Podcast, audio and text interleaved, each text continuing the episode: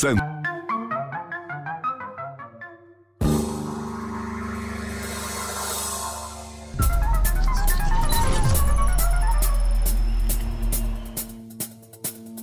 ora in onda Zoom, il drive time in mezzo ai fatti con Antonino Danna.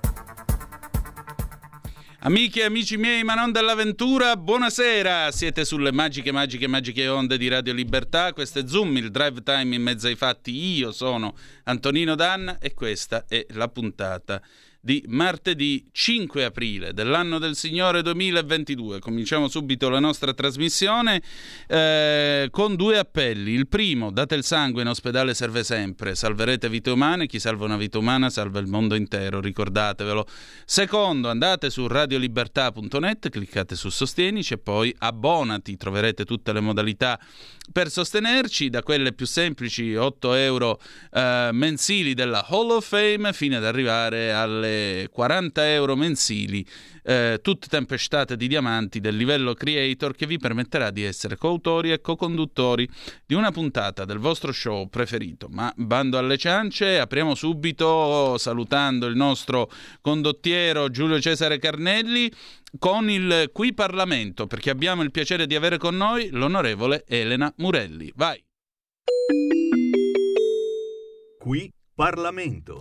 E allora, buonasera onorevole, io ho il piacere di averla mia gradita ospite qua stasera, le do il benvenuto anche perché lei si sta occupando del tema della celiachia per l'incidenza, per il tema appunto che ha questa attualità e quindi lei ha avanzato ieri una proposta, ce la vuole spiegare? Buonasera a voi, buonasera a tutti gli ascoltatori di Radio Libertà. È per me un piacere essere in diretta con voi direttamente dal Parlamento e dall'Aula. Abbiamo finito adesso dalla mia voce, infatti un po' faticata per lo le scale, sono felicissima. il bello della diretta. Presentato... Esatto, il bello della diretta questo. Abbiamo presentato ieri una mozione che io ho illustrato in discussione generale e oggi mm. è stata votata all'unanimità alla Camera, quindi è una soddisfazione. Ecco, una allora... soddisfazione anche perché io ho presentato una proposta di legge sul tema della celiachia a ottobre 2018, sì. ma non è mai stata calendarizzata perché um, la pandemia ha portato altri provvedimenti in Commissione Affari Sociali. Mm. Allora cosa succede? Scusate, sto respirando. Prego, prego, si rianimi. Così riesco, così riesco poi a illustrarvi tutto ed essere molto più precisa. Allora, vi stavo dicendo che questa proposta di legge non è mai stata calendarizzata in Commissione Affari Sociali proprio perché c'è una densità di proposte, come avete ben immaginato, dovute alla pandemia. Speriamo che magari prima della fine della legislatura poi venga calendarizzata, però è importante invece portare a conoscenza dell'Assemblea e portare anche all'opinione pubblica le problematiche relative alla celiachia e soprattutto cosa i celiaci vivono tutti i giorni perché il problema è che loro, nel momento in cui vengono diagnosticati, l'unico rimedio è una dieta priva di glutine a vita. Esatto. Potete immaginarvi voi quindi cosa voglia dire rinunciare a pane, pizza, biscotti, pasta, tutti fatti con farina di frumento, ma anche eliminare le più piccole tracce di farina, le briciole, oppure stare attenti alla contaminazione. Tutto questo a vita, quindi potete immaginare un, come un celiaco possa vivere. E poi naturalmente il problema emerge in modo rilevante quando si viaggia. Avete mai provato a chiedere in un bar, in aeroporto, in treno, in stazione, se ci sono alimenti senza glutine? Spesso non trovate nulla, oppure vi dovete accontentare di biscotti e cracker, ma se voi avete voglia di un panino piuttosto che di una brioche, non c'è niente quindi diventa dura la vita di un celiaco.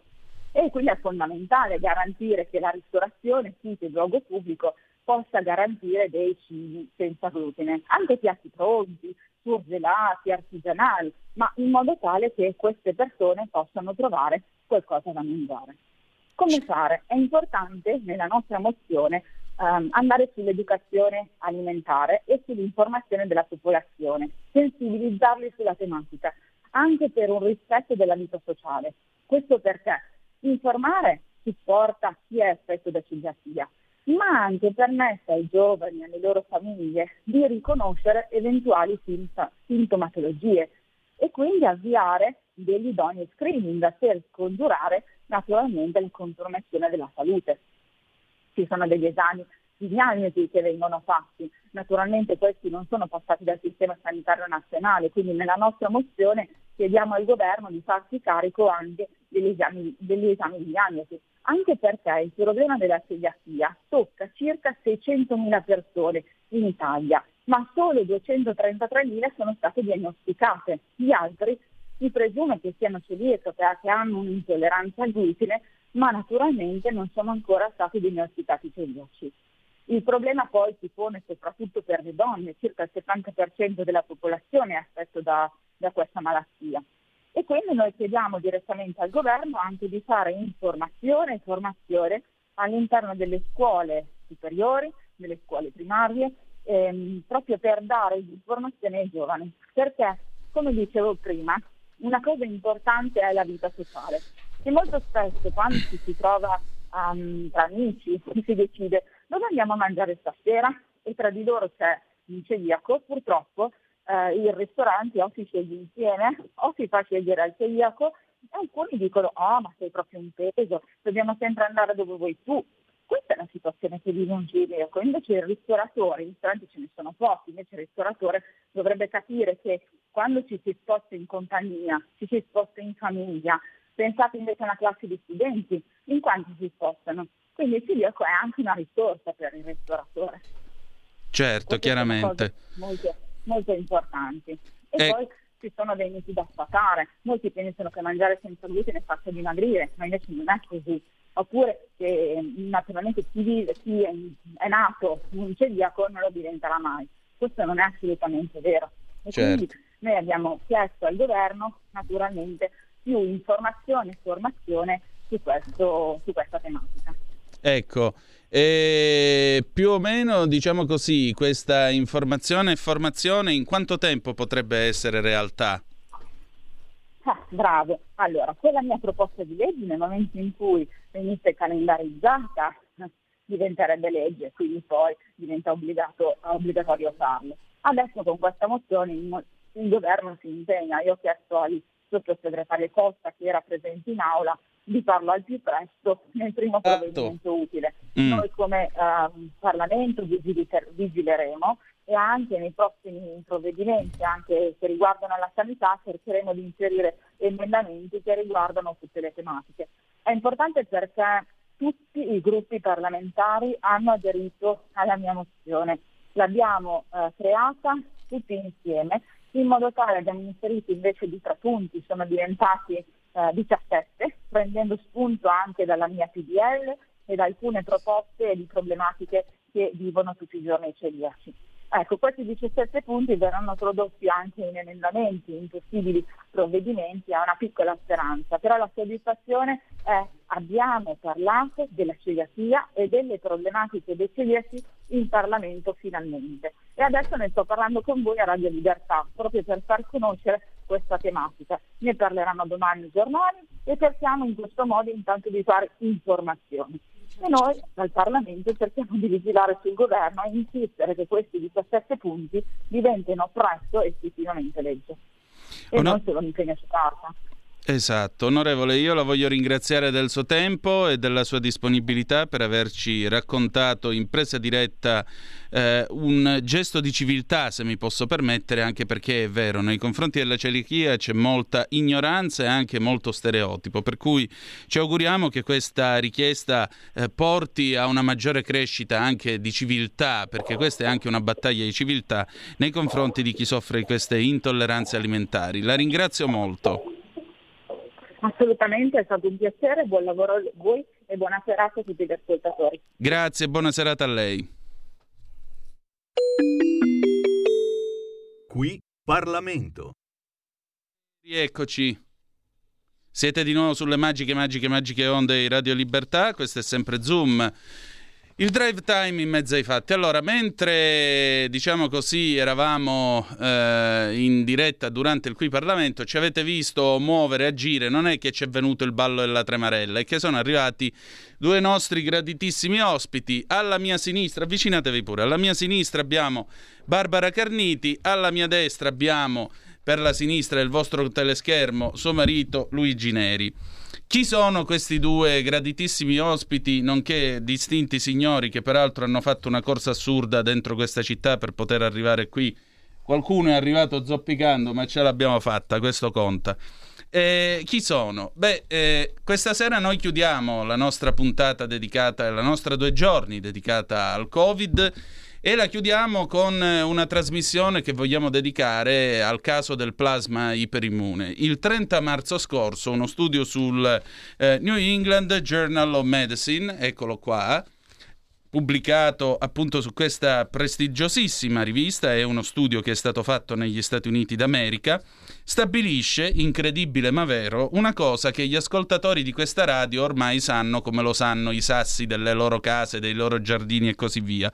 Il plasma iperimmune funziona, salva vite umane, alleggerisce il peso sulle rianimazioni eh, negli ospedali e soprattutto questo studio si chiude con una raccomandazione, anzi due Primo, di implementare delle emoteche dove operare le trasfusioni di plasma iperimmune dove la vaccinazione procede con un passo troppo lento oppure mancano i vaccini.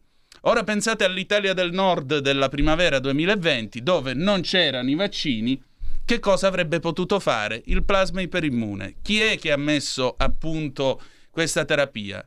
Il dottor Giuseppe De Donno, insieme alla sua equip presso l'ospedale Carlo Poma di Mantova e i colleghi del Policlinico San Matteo di Pavia. Luigi Neri è stato salvato direttamente dal dottor De Donno perché era già in condizioni molto critiche e il plasma iperimmune che il dottore gli volle somministrare a scopo compassionevole perché in realtà era già fuori dai parametri di applicazione del suo protocollo Beh, il plasma iperimmune, dopo 66 lunghi giorni, gli ha permesso di tornare a casa, di riabbracciare sua moglie. Sono passati due anni, ma questi due anni non sono comunque stati dimenticati. Allora noi cominciamo la nostra trasmissione con una canzone che credo vi farà riflettere, della rappresentante di lista. Siamo ospiti. Perché sì, siamo ospiti che fanno rumore e stasera ne vogliamo fare assai. E dopo, beh, dopo avremo tante cose da dirci. Buon ascolto.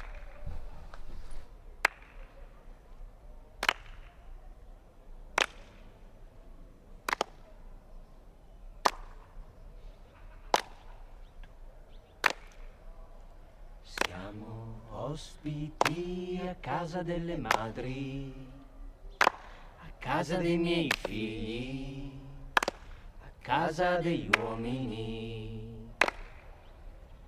Dei ricchi con le case e i salotti, siamo ospiti da quando abbiamo pianto.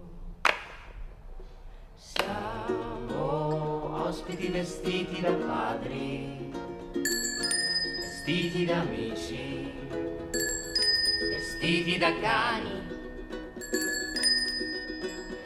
chiusi fuori casa in fila coi numeri. Siamo ospiti notturni che fanno l'amore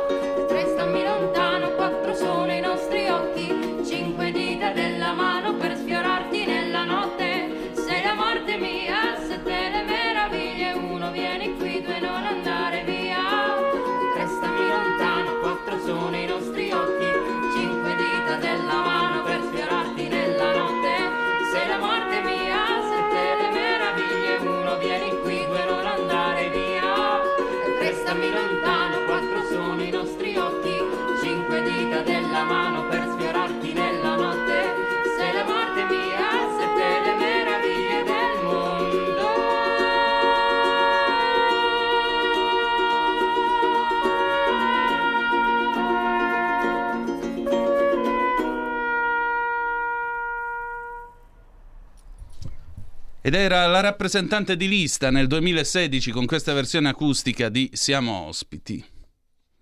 Caro dottore, è quasi un anno che lei non è più tra noi, eppure gli orologi della storia hanno camminato una volta tanto, più velocemente di quanto si sarebbe potuto immaginare.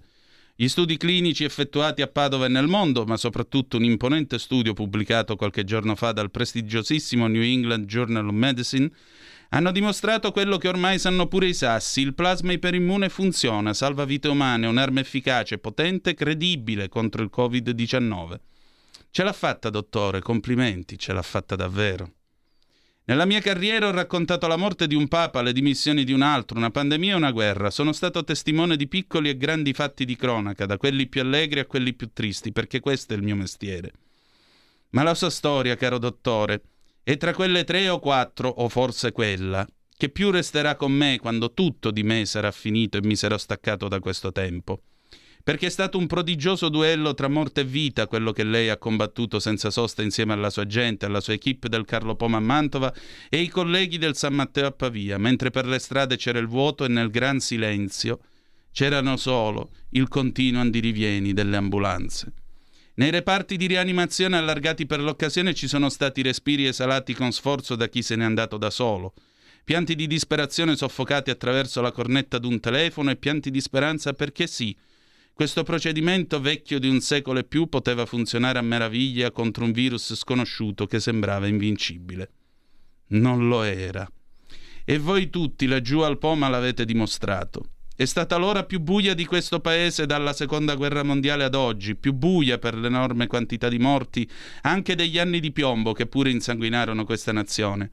Ma l'ora più buia è quella che annuncia l'alba, e la fiammella siete stati voi con lei alla testa. È stata questa The Finest Hour, la vostra ora migliore. Mi chiedo quante vite avremmo potuto salvare se questa cura fosse stata estesa rapidamente a tutto il paese, se i camion di Bergamo, che sono il rovescio di questa medaglia, sarebbero stati meno carichi di bare e dolore. Soprattutto mi chiedo perché il ministro della Salute Roberto Speranza non abbia mai voluto spiegarci per quale motivo, quando Mantova aveva terminato la fase 1 della sperimentazione, abbia avviato una sperimentazione parallela a Pisa dove i malati li hanno dovuti cercare e alla fine, guarda un po', hanno concluso che no, il plasma proprio non era cosa. E invece le cose non stavano così a quanto pare, perché il titolo anticorpale, la carica d'anticorpi che entrano nel corpo del malato a fare la differenza, ce ne vogliono assai. A Mantova lo sapevate bene. Il plasma iperimmune è stata un'epopea di umanità e speranza e lei ne è stato il portabandiera, pagandone un prezzo spropositato. Perché va detto anche questo, perché penso che la sua morte non abbia assolto nessuno dei suoi detrattori, nessuno di quelli che l'hanno ignorata, salvo ricordarsi di lei dopo la sua morte, come nessuno di quelli che hanno sputacchiato e deriso il suo nome, la sua dignità di uomo e di professionista. Gente dello show business si è permessa di dirci con enorme sussiego che il plasma non funziona, mettetevelo bene in testa, e invece le cose non stavano così. Le cose stavano come aveva detto lei, come le 47 persone che ha salvato dimostrano, e tutte le altre che comunque sono state salvate col plasma. Lei, dottor De Donno, è uno scienziato rispettabile e un magnifico professionista. Questa è la verità e questo dovrebbe essere chiaro a tutti anche a quei piccoli italiani medi che ogni volta in cui si postava sui social un articolo sul plasma ridacchiavano e si davano di gomito sull'efficacia della cura. Lei, dottor De Donno, ha salvato vite umane, ha ottenuto il rispetto della gente comune e della sua stessa categoria professionale, anche se qualche imbecille non la pensa così. Posso testimoniarle che ovunque sia stato, non c'è stato medico o infermiere che verso di lei non abbia espresso il suo affetto e la sua stima per quanto ha fatto e per il suo sacrificio. E allora, dottore, vede, siccome le cose stanno così, lei non ha bisogno di essere riabilitato. Si riabilita un criminale che si pente, non uno scienziato che ci ha visto giusto. Si riabilita chi ha sbagliato, non uno che ha commesso solo l'errore di essere un uomo onesto, che voleva essere soltanto un medico. Quando questa storia sarà finita io tornerò a fare il medico di campagna, ha detto qui ai microfoni di questa radio, a me e a Giulio Cainarca. Ma questa storia non è finita. Continua perché è una storia di speranza, quella vera, quella che fa battere forte il cuore e dà senso all'essere vivi. La speranza è la cosa migliore al mondo, è quello che dà colore e sapore ai nostri giorni e rende una vita degna di essere vissuta, perché da essa nasce tutto. nasce prima di tutto l'amore che è anche servizio. E questa sera, proprio per questo, noi vogliamo parlare di lei e coltivare il vizio della memoria lungo un filo di speranza che lega tutti noi che abbiamo in qualche modo preso parte, assistito o testimoniato a questa storia. La sua storia. Ed è un filo color giallo plasma, plasma iperimmune, ovviamente. La abbraccio forte con immensa stima, al piacere di incontrarci un giorno, fuori dallo spazio e dal tempo. Luigi Neri, allora, sono passati due anni. Che cosa è rimasto di questa storia? Che cosa è rimasto del plasma? Eh, il plasma è, un- è una, è una cura che funziona. Cioè, eh, quello che mi domando sempre io è quello perché la gente non si fa avanti. Cioè, facciamo nelle pubblicità. Non devo essere solo io, perché, oddio, questa malattia può lasciare dei strascichi, per carità. Però ti dà anche la speranza di essere vivo. Esatto, esattamente. E aggiungerei, aggiungerei anche, questa malattia non è un samurai invincibile e soprattutto è una storia, la storia del plasma in questo paese è stata una storia di abnegazione e di gratuità, perché il plasma, come sappiamo, non è industrializzabile, perché deve essere appunto estratto dai pazienti e soprattutto costa poco. Era una cura, è una cura che costa poco e come tale poteva salvare molte vite umane e per questo vorremmo sapere per quale motivo non sia stato implementato in questo paese. 0266203529 se volete essere dei nostri attraverso il telefono oppure 346 642 7756 se volete intervenire attraverso le zappe o whatsapp che dir vogliansi. Barbara, la tua insistenza ha salvato quest'uomo. Quando si dice l'insistenza delle mogli, tu sei andata a scrivere al presidente Mattarella, gli hai salvato la vita. Qualche giorno fa mh, ho visto che hai messo un post sulla tua pagina Facebook, eh, dicevi sono passati due anni, però per me è come se il tempo si fosse fermato. Eppure però questa storia è finita bene. Sì, sì, finita bene, però poteva finire male. Non è giusto, santo cielo, che io devo implorare per una cura. Non è giusto. Perché bisogna implorare? Se ne salvavano tante di vite. Perché una disgraziata come me deve andare a, a rovistare nel torbido per poter salvare un marito? Beh, rovistare nel torbido no, è perché modo è di scritto al dire, scusami, ma è modo di dire, perché comunque mi sono messa in una posizione, diciamo Certo. così, non voglio dire oltre. Non è giusto, perché comunque ne salvava tante. Cavolo, dai. Cioè, non do- Guarda, meglio che non parlo oltre perché sennò mi arrabbio. Perché non è giusto, caspita. C'era un dottore, un grandissimo dottore. Non l'avete lasciato lavorare. Cioè, dov- è dovuto finire così. No, eh, io non lo accetto e non lo accetterò mai. Giù, punto. Tutto qua. Eh, scusate, ma io adesso mi arrabbio. Eh, eh, oh. Che cosa si può fare dopo questa vicenda? Che cosa possiamo imparare da tutto questo, secondo te? Eh, non lo so neanche io cosa bisogna imparare. Che qua l'unica cosa da imparare è, è che bisogna ascoltare i medici, bisogna lasciarli lavorare, bisogna. cioè, bi- eh, siamo nelle mani loro e loro sono. sono degli angeli. Ecco, io ti regolo un attimo Sì, la cuffia, così, niente? Vabbè, poi nell'intervallo ti diamo una cuffia col cavo. Eh, abbiamo una telefonata, però io ti chiedo, caro ascoltatore in attesa, 30 secondi di pazienza, che noi torniamo subito e diamo anche una cuffia a Barbara. A tra poco. In quanti ti promettono trasparenza, ma alla fine ti ritrovi sempre con la bocca chiusa e non puoi dire quello che pensi. Radio Libertà non ha filtri né censure, ascolta la gente e parla come la gente.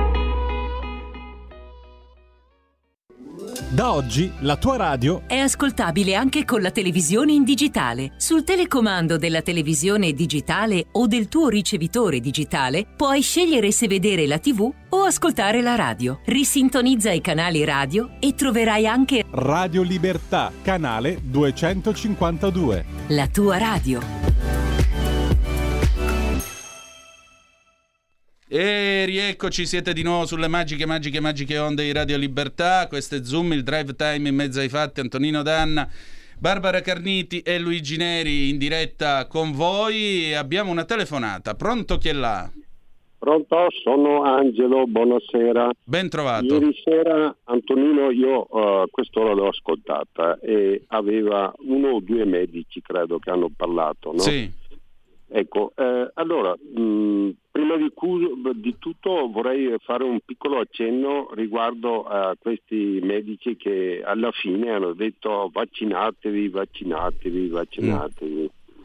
Allora, a fronte di quanto oggi lei sta dicendo, io eh, sinceramente parlando trovo che il vaccino non è una, uh, diciamo una soluzione, no? è un qualcosa che hanno dato perché bisognava consumarlo, perché questo era già stato prodotto e via discorrendo.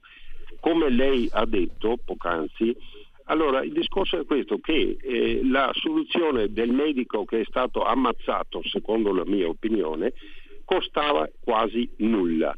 Purtroppo in questo mondo di M, e qui taglio il discorso, eh, le cose che, cioè, che costano poco diventano obsolete, non bisogna, non bisogna, non bisogna denigrare le persone che hanno, diciamo così, il senso di salvare la gente, l'umanità e via discorrendo. Qui eh, che quello che viene sempre messo in evidenza, anzi in evidenza no, nascosto, è quello che gli interessi dei quattro eh, personaggi che fanno schifo a livello mondiale.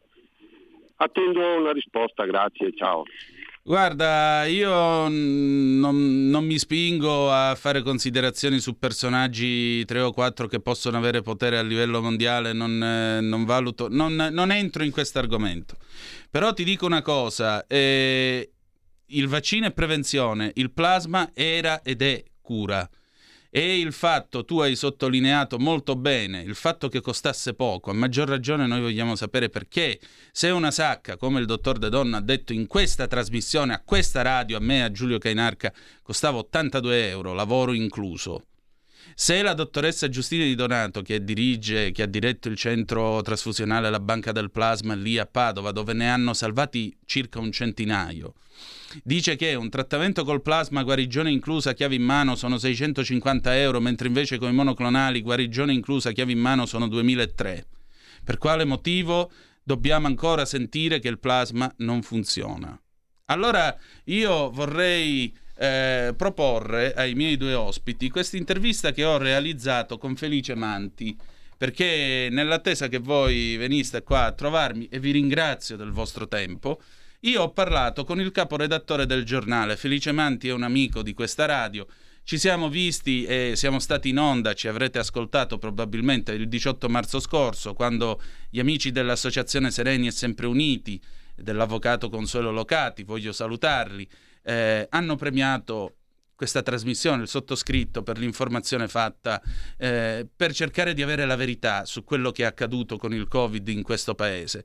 Bene, eh, a maggior ragione, que- in quella puntata già avevamo parlato del dottor De Donno, lo trovate nel podcast, ma sentite che cosa mi ha detto in questa intervista che ho registrato qualche giorno fa. Prego Giulio Cesare, state a sentire. E allora abbiamo con noi Felice Manti che è caporedattore del giornale. Felice, io intanto ti ringrazio del tuo tempo. Eh, dalle tue indagini, dal materiale che tu hai messo assieme, mi pare di capire, commentando la notizia di questi giorni, di questo studio del New England Journal of Medicine, che riabilita, ma io credo che non si possa e non si debba parlare di riabilitazione, perché si riabilitano i criminali, mentre invece qui è il giusto riconoscimento invece a un magnifico scienziato, quale il dottor Giuseppe De Donno. Eh, viene riconosciuta l'efficacia del plasma iperimmune ma allora in Italia per quale motivo il plasma iperimmune non ce l'ha fatta? Soprattutto perché dalle indagini che tu hai svolto, dal materiale che tu hai raccolto, dalle persone che tu hai ascoltato, perché in questo paese la risposta al Covid-19 è stata così insufficiente? Eh, non c'è una sola risposta, mm. non c'è una sola domanda che possiamo porci. Partiamo da De Donno. Sì. Sicuramente la colpa di De Donno è stata quella di proporre un rimedio eh, scientifico che non ha avuto il clamore mediatico di altri rimedi, che ha avuto la colpa di essere proposto da una persona che qualcuno ha stranamente o volutamente ascritto a una parte politica avversa a quella dell'esecutivo. Esatto. Questa cosa ha pesato moltissimo nella credibilità scientifica del dottor Pidonno. Ha avuto stranamente una trasformazione, una fase da, da da farfalla in cui sembrava che improvvisamente la cura plasma fosse risolutiva. Tanto è vero è intervenuto l'intervento di una importantissima società farmaceutica che guarda caso posseduta dal presidente dei senatori del PD, ha avuto incarico dal Ministero della Sanità e dall'Istituto Superiore della Sanità, gestiti da un governo di centrosinistra, a guida PD 5 Stelle, di portare avanti questa sperimentazione sul plasma attraverso questa società che si chiama Kedrion, tenendo per fuori il principale protagonista di questa intuizione, cioè il professor De Donno. Uno studio che poi ha stabilito che, a loro modesto parere, eh, lo- la, la, la, la plasma non era sufficientemente valida perché statisticamente poteva non essere diciamo, sufficiente il campione preso in esame per capire se questa terapia avrebbe funzionato o meno, ma oggi sappiamo che lo studio ci dice esattamente il contrario e ci dice anche la vera colpa, tra virgolette, dello studio e del metodo di Donno, che costava poco, Esatto. perché noi non ci dobbiamo dimenticare che questo governo ha, punti, aperte virgolette, investito sul vaccino AstraZeneca che nel bene e nel male ha dimostrato diciamo, di essere non il massimo, chiudiamo le virgolette e andiamo avanti. Sì. ok? Mm. Ha investito su un massiccio acquisto di mascherine dalla Cina, sebbene il piano tecnico vigente gli avesse detto no, tu le mascherine ce le devi avere prima, devi comprarle prima, a un prezzo che concordi prima e devi imporre e puoi imporre col piano pandemico alle aziende come la Fiat di fare le mascherine durante la pandemia e di venderle solo a te a un prezzo che concordi prima, invece ci siamo rivolti ad alcuni strani mediatori attraverso alcune strane società nate da un giorno all'altro. Abbiamo scoperto, e ci dicono le inchieste, un ultimo un pezzo di inchiesta uscita oggi sul messaggero, che non solo c'era qualche mediatore che si è intascato decine e decine di milioni per delle apparecchiature che non erano all'altezza, vedi respiratori comprati dalla fondazione di cui vicepresidente Massimo D'Alema, vedi le mascherine comprate da alcuni soggetti vicini al commissario, alla loro commissaria emergenza Domenico Arcuri. Abbiamo scoperto oggi che anche le dogane hanno avuto un ruolo, l'abbiamo scritto per tempo noi del giornale, nello sdoganare alcuni dispositivi di sicurezza che non avevano un marchio CE regolare, ma avevano un marchio CE contraffatto. E questo sdoganamento è stato fatto anche attraverso la- il declassamento di alcuni di questi dispositivi a mascherine di comunità, per cui noi abbiamo avuto decine di milioni di dispositivi messi sul mercato come dispositivi non di sicurezza, non di PI, ma come di mascherine di comunità, convincendo la gente in piena pandemia che quelle macchine avrebbero protette. E invece così non è stato.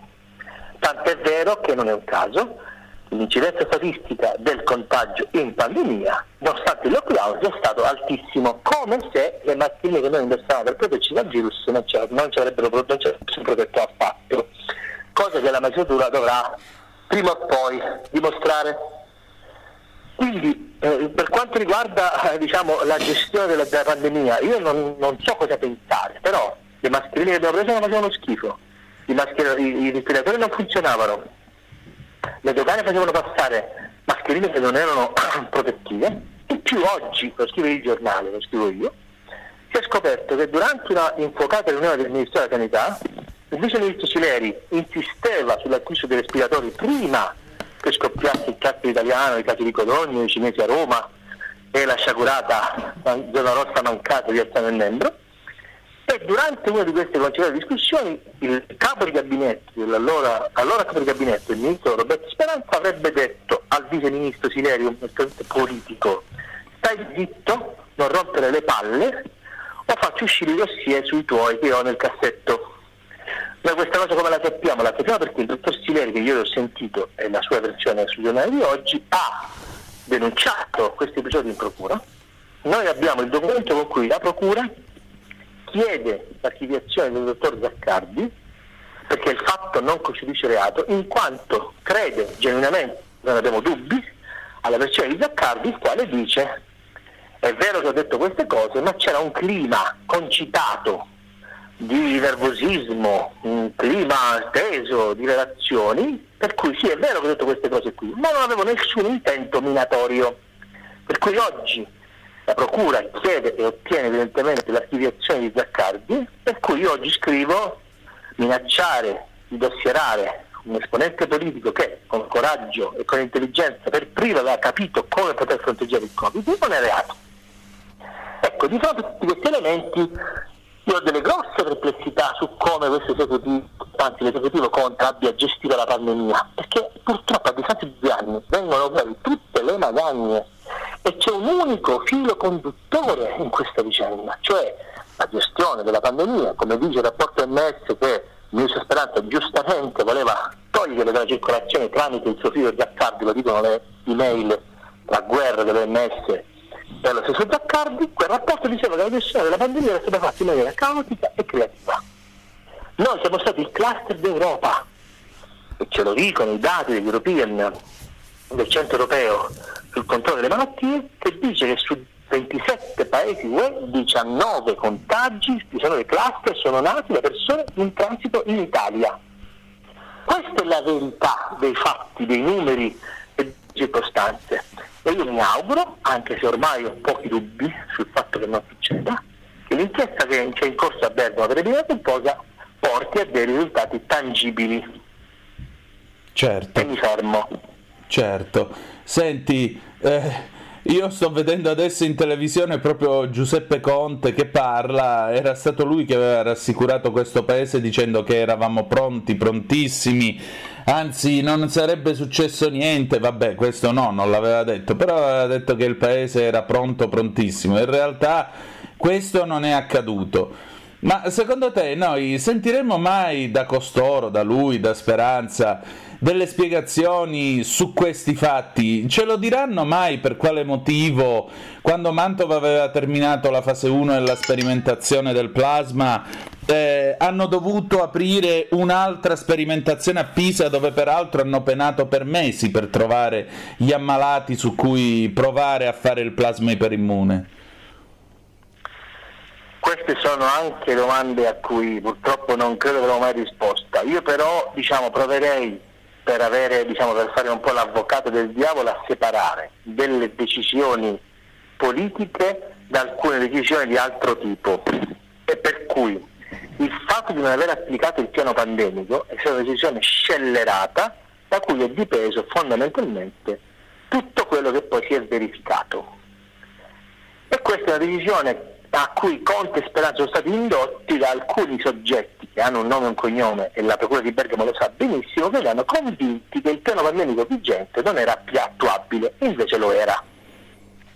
Ma se io regalo 17 tonnellate di mascherine alla Cina in piena pre-pandemia, io commetto un atto politico, cosciente, coerente con la mia impostazione ideologica di avere un rapporto privilegiato con la Cina e sappiamo benissimo che Di Maio e Conte hanno sempre investito su questo rapporto privilegiato, avere la sede, eccetera, eccetera, eccetera, compio un atto politico che però ha delle conseguenze, perché mentre Conte e Speranza regalavano le mascherine alla Cina, i medici della Bergamasca morivano mentre andavano a soccorrere contro il parere dell'ordine dei medici e contro anche il buonsenso, ma seguendo la loro deontologia, andavano a curare casa per casa, protetti alla bella e meglio, i pazienti che morivano da soli di un male sconosciuto senza neanche sapere perché.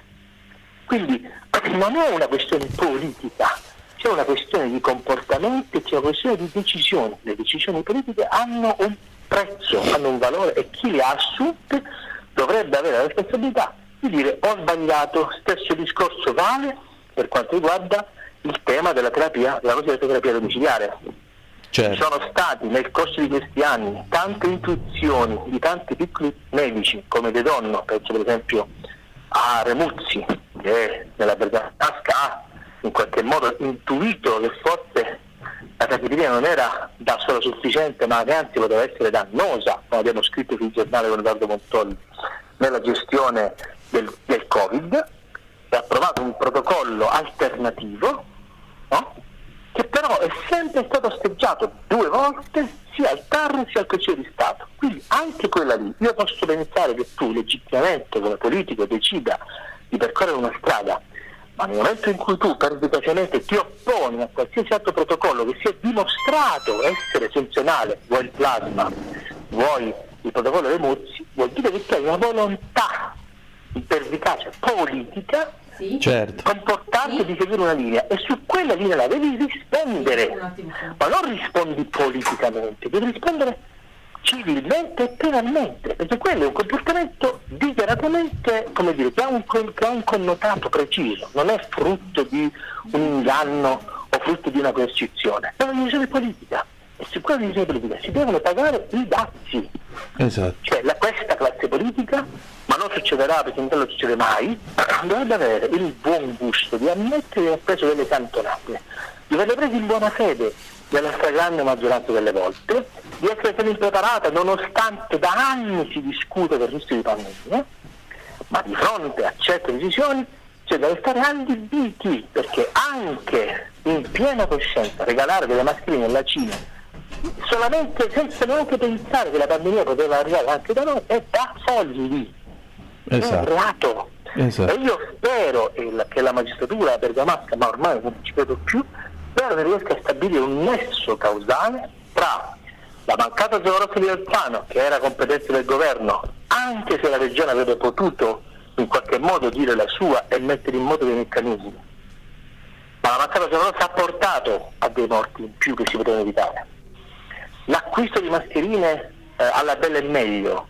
alla garibaldina, da soggetti non proprio eh, diciamo specchiati, con società nate dall'oggi al domani, trapagate, con commesse miliardarie, milionarie, che oggi si dimostrano essere fallaci, farlocche, con il via libera delle dogane allo sdoganamento di materiale con marchio contraffatto, queste sono decisioni politiche Esatto. hanno e devono avere una ricaduta sul piano civile e sul piano penale. Punto. Succederà? Io penso che dovrebbe succedere, ma visti i precedenti, visto che quello che dice Zaccardi è stato archiviato, visto che tutto quello che è successo in questi mesi sembra non riguardare il signor Conti, il signor Panza, i membri del CTS, il gabinetto del ministro e tutti i dirigenti del Ministero della Sanità che in questi anni avrebbero dovuto vigilare sull'applicazione del piano pandemico e non l'hanno fatto, io penso che prima o poi queste persone dovrebbero rispondere quantomeno alla loro coscienza, se ce n'hanno una. A me è morta insieme alle altre 160.000 persone col Covid. E meglio non si poteva dire, Felice. Grazie. Grazie a te e ai ascoltatori per la loro pazienza, grazie. E rieccoci, siete di nuovo sulle magiche, magiche, magiche onde di Radio Libertà. Questo è sempre Zoom, il drive time in mezzo ai fatti. Antonino Danna al microfono con voi, con Barbara Carniti e Luigi Neri. Allora, abbiamo ascoltato le parole di Felice Manti. Credo che queste parole siano state abbastanza di peso, o mi sbaglio? Perché insomma Felice parla eh, di procedure doganali che eh, diciamo hanno chiuso un occhio a proposito di queste mascherine che erano praticamente il nulla, il nulla. Eh, L'Italia purtroppo ha una grande tradizione di armi che non funzionano quando è il momento di fare la guerra. Pe- Pensate che noi, eh, dove non avevamo la possibilità di mettere i cannoni nell'ultima guerra mondiale, sulle piazzole davanti al mare mettevamo i cannoni di legno, perché così gli inglesi si spaventavano e forse speravano che con queste, con queste mascherine il virus si sarebbe spaventato. Chi lo sa? Io non ho, non ho veramente parole. La politica è l'arte del possibile, ma se la politica, come dice appunto Felice Manti, ha preso queste decisioni, qualcuno dovrà risponderne prima o poi. Infatti, vedete, qui c'è per esempio la nostra Luciana che ci scrive sulla zappa eh, al 346 642 7756 Antonino chiedi se non sarebbe possibile fare una class action contro questi soggetti il cui opportunismo ha causato tante morti? Luciana da Udine. Poi rispondo abbiamo questo nostro ascoltatore Marco che ci manda questa foto del dottor De Donno, non avevo nessun dubbio, ricerca americana riabilita De Donno, la sua cura eh, funziona. Giuseppe De Donno aveva ragione, certo che aveva ragione, amico mio. Dio denaro più forte di tutto? Eh, chi lo sa, questo lo dovremo scoprire prima o poi. Abbiamo avuto una piccola defiance tecnologica, ma comunque ci siamo. Poi Alessandro da Bologna ci scrive: Possiamo e dobbiamo imparare a farci paladini delle verità grandi e piccole contro la calunnia. Avanti contro le fake news di Burioni che disse che col plasma iperimmune i pazienti potevano ammalarsi di epatite, contro le sperimentazioni pilotate che arrivarono a stroncare la cura e la vita del professor De Donno, contro le fake news di Wikipedia che ancora adesso dice che la cura di De Donno non ha, non ha portato risultati, contro coloro i quali pensano che abbia senso salvare le persone se e solo se si fanno grandi guadagni. Alessandro, un abbraccio anche a te. C'è una telefonata per noi, regia? No. Allora, voi come, come commentate? Come vi sembrano queste parole che ha detto Felice Manti? Vedete anche che c'è un certo affetto da parte dei nostri ascoltatori. Eh, sono dure. Per, per quelle che l'hanno passata è, è veramente dura. Cioè, sentirsi dire che per una, una cosa che costa poco non ti puoi salvare la vita, non devo spendere 50 milioni per, me- per per rifarmi la faccia, mi sto rifacendo la vita. Cioè, se è una cosa che posso fare a meno, magari i capelli o che, mi sta bene, però la vita e la salute non ha prezzo. In questa trasmissione non si può parlare di capelli, anche perché tu ce li hai. Comunque, vabbè. Vabbè, lasciamo stare questa, questa gaffa del nostro ospite. No, scherzi a parte. Ha detto tutto. Hai ragione, hai pienamente ragione, aggiungerei. Eh, vedi, la- la- la- quella che Pasolini chiamava la saggezza antica di questo popolo. È proprio questa. Perché è proprio gente- questo il scusa, La gente fatto. può spendere 5.000 euro per rifarsi qualcosa, un naso, una gamba o qualcosa che vuoi.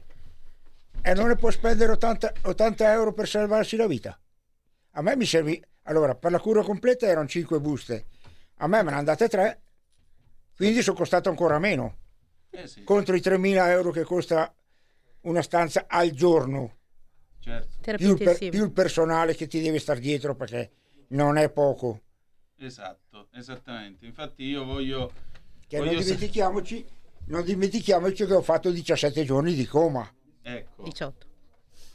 18, mi dice la 18. consorte. Sono 18, li ho contati io uno per uno. Eh, ma uno l'ho fatto in meno perché mi sono svegliato e me mi hanno riaddormentato a forza. Vabbè, Ah, ok. A, a monte. No, ecco, a maggior ragione io vorrei salutare e vorrei ringraziare tutti quelli che hanno lavorato in corsia per Sì. salvare queste vite umane, perché questa è stata, è stata un'altra guerra ed è stata la nostra linea del Piave. Quelli che erano in trincea erano proprio loro. Barbara, e allora tu invece cosa dici? Ha detto tutto lui. Guarda, quello che doveva dire ha detto tutto lui. Io devo solo, come hai detto, come hai detto tu, ringraziare di cuore gli infermieri, i dottori, i portantini, chiunque, perché comunque erano in prima linea, hanno rischiato di prendersela, qualcuno se n'è andato Eh, nel silenzio più assoluto, nessuno non ha mai ringraziato chi ha lavorato esta- estanuamente, perché di certo hanno lavorato ore e ore e ore. Un gra- ringrazio va anche a loro, perché comunque eh, siamo esseri umani. E loro hanno lavorato fino a- a- all'ultimo respiro anche loro, perché comunque ne hanno viste di gente morire, ne hanno viste. come no? E di certo il segno eh, rimarrà segnato anche a loro vita. E grazie, guarda, sono degli angeli, grazie. Beh, e questo è poco ma sicuro e noi non possiamo che essere grati a chi Sì. ha speso la propria vita per questo. Eh, amore viene da amors, io non voglio che tu muoia. Eh, Se tu dici a qualcuno io ti amo, è proprio per questo, perché io voglio che tu non muoia mai, non finisca mai. E per questo, e questa è stata anche questa storia, che è stata una storia di, di amore. E in pratica era la il, il dottore è la sua vocazione. Se uno sceglie di fare un mestiere, lo fa con passione. Il dottore è quello che deve salvare le vite umane nei limiti del possibile. naturalmente. Esatto, esattamente. esattamente. Cioè, non esiste.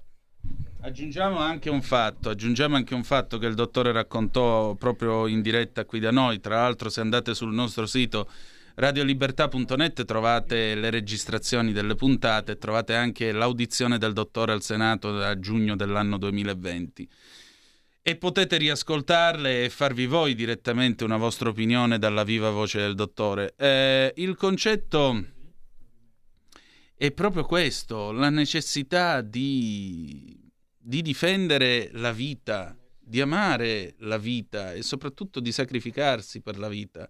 E questa è la vera abnegazione, il vero valore, i veri valori che, si, che dovrebbero ancora esistere in questa, in questa società, in questa Italia. Ci hanno detto andrà tutto bene, ne usciremo migliori, alcuni di sicuro, altri proprio no. Eh, ricordiamoci che in tempo reale il grande De Donno, dice sempre Luciana da Udine, aveva salvato centinaia di persone, non ultima quella mamma che ha anche portato avanti la gravidanza. Sì, appunto, tu stai parlando di Pamela Vincenzi, la mamma Covid che era incinta quando eh, ha avuto il Covid e grazie al plasma lei è guarita, la bambina è nata, sta benissimo e il dottor De Donno ne fu padrino di battesimo, Beatrice Vittoria, e mai nome fu migliore augurio per una vita che nasce. 0266203529 se volete essere dei nostri per telefono oppure 346 642 7756 com'è la, la, la, vostra vita adesso? Cioè voi vi sentite due redoci due miracolati io personalmente se penso all'esperienza che ho avuto col cancro, l'ho raccontata tante volte qua in radio. Io ogni mattina quando mi alzo il primo pensiero è Dio ti ringrazio che sono ancora al mondo. Il secondo è quello che Tom Hanks dice nel film Salvate il soldato Ryan a Ryan quando lo trovano poi in guerra, no? dopo il D-Day, e dice meritatelo. Io lo so che sono ai tempi supplementari, io mi, cerco di meritarmelo, specie quando io sento notizie di bambini che muoiono sì. per la guerra, per il tumore, per, sì. per, il covid e così via. Allora, voi come vivete questo tempo? Io la vivo ancora con la paura. Io cioè? dico la verità, la vivo ancora con tanta paura, perché comunque ogni respiro, ogni... io lo controllo, gli chiedo prendi le medicine, quando dorme lo controllo. Purtroppo quella paura qua è rimasta. È guarito, per carità di Dio, guarito, gli strascichi ci sono. Però io l'ho miracolato lui, ma con la paura folle io. E purtroppo quella secondo me resterà sempre. Luigi. Eh, sai, non avevo mai pensato che qualc- due persone potrebbero arrivare dove è arrivata mia moglie e l'altra mia amica. Perché due persone comuni arrivare fino al Presidente della Repubblica, arrivare, scavalcare muri, muri, che vergogna. Che non mi sarei mai immaginato. Perché io mi sono addormentato a Bergamo, mi sono risvegliato a Mantova, ho detto una frase che via radio non posso dirlo. sì, appunto, una frase non molto salottiera ma ecco. concreta. Ecco. ecco. Eh, e, e, poi da lì è, è cominciato la mia rinascita, da tirar via un tubo dalla bocca, mettere giù le prime volte. Mi sembrava di essere un bambino piccolo, e ricominciare a camminare. Perché C'avevi gli infermieri che ti rompevano, dice no no, chiamami se, se hai bisogno, io invece volevo fare, perché mi sembrava una cosa normale, invece io, come hai detto te, erano due mesi che ero a letto. Esatto. Io mi volevo alzare come la mattina, metti giù i piedi e vado.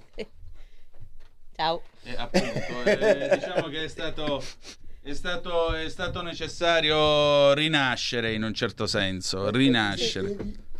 E questa è una storia di rinascita e di speranza e questa è la cosa più importante che stiamo cercando di trasmettere a tutti voi. 346 642 7756 per le vostre zappe, 026620 3529 se volete essere dei nostri per telefono. Rapidissimo ce n'è uno, dopodiché andiamo in pausa. Pronto chi è là? Niente. Allora, noi adesso andiamo in pausa, dopodiché torniamo con una canzone del 1971 che però, guardate anche la mia cravatta, eh, divenne popolare nel 1973 quando venne rieditata. Altri sono venuti perché sono dei fighi con la cravatta e il cavallino rampante perché sono ferraristi. Vabbè, tanto tra alfisti, ferraristi siamo cugini noi altri, Ecco. c'è problema. Tutta parentela è. È la gioia Eh, del sud dell'Alfa. come? È la gioia del sud dell'Alfa. Beh, oddio, insomma, anche, anche. Eh, morale della favola, vi, dia- vi lasciamo con una bella canzone e torniamo tra poco di David Bowie, che vogliamo dedicare a tutti voi, ma anche al dottore, perché eh, tra le stelle, allora la domanda è, is there life on Mars? C'è vita su Marte? Secondo me sì, pure a Mantova. A tra poco. Stai ascoltando Radio Libertà, la tua voce libera, senza filtri né censure, la tua radio.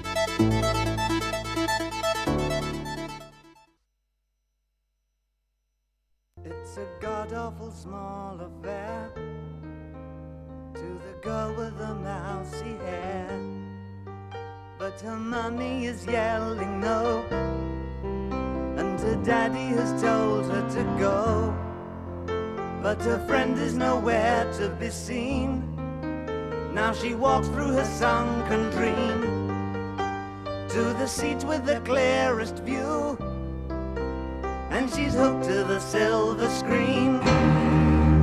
But the film is a saddening bore, for she's lived it ten times or more. She could spit in the eyes of fools if they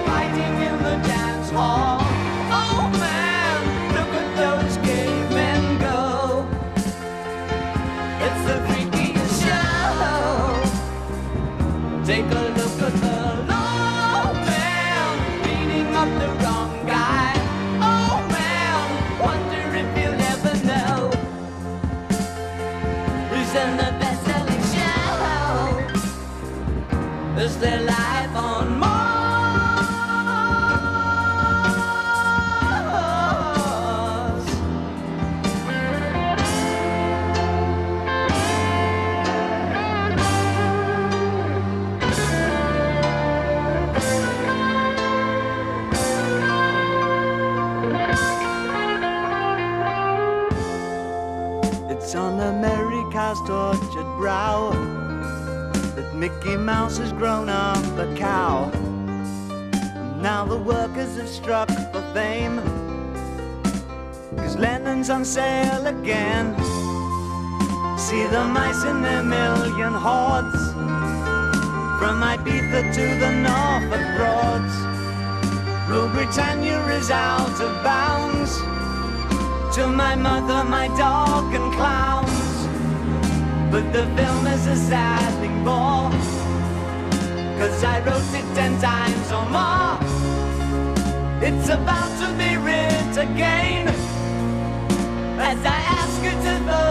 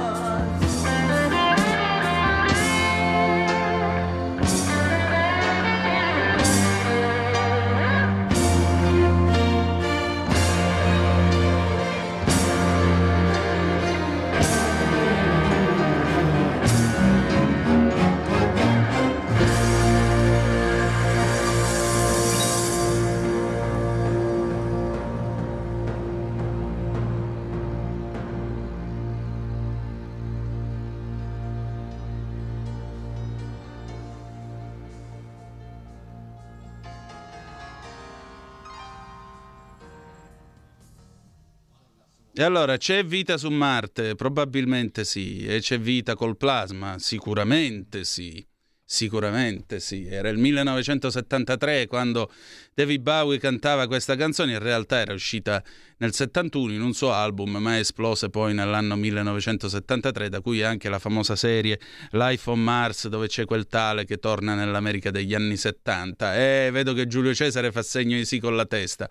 Eh, Barbara, senti, prima di farvi ascoltare questa intervista che ho realizzato stamattina con Patrizia Floderreiter, che voglio salutare e ringraziare perché Patrizia Floderreiter è una collega della Verità che ha scritto per prima, eccolo qua, il servizio eh, sulla ricerca che vi ho eh, mostrato all'inizio di questa trasmissione eh, della ricerca pubblicata da, eh, dal um, New England Journal of Medicine, tra le riviste mediche più autorevoli al mondo.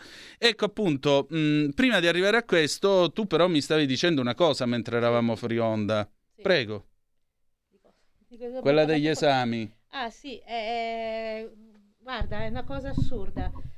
L'hanno, l'hanno richiamato a fare un esame post-Covid a luglio e da Mm. luglio non si è più saputo nulla, non l'ha più richiamato, non l'ha più, eh, non l'ha più, più fatto nulla.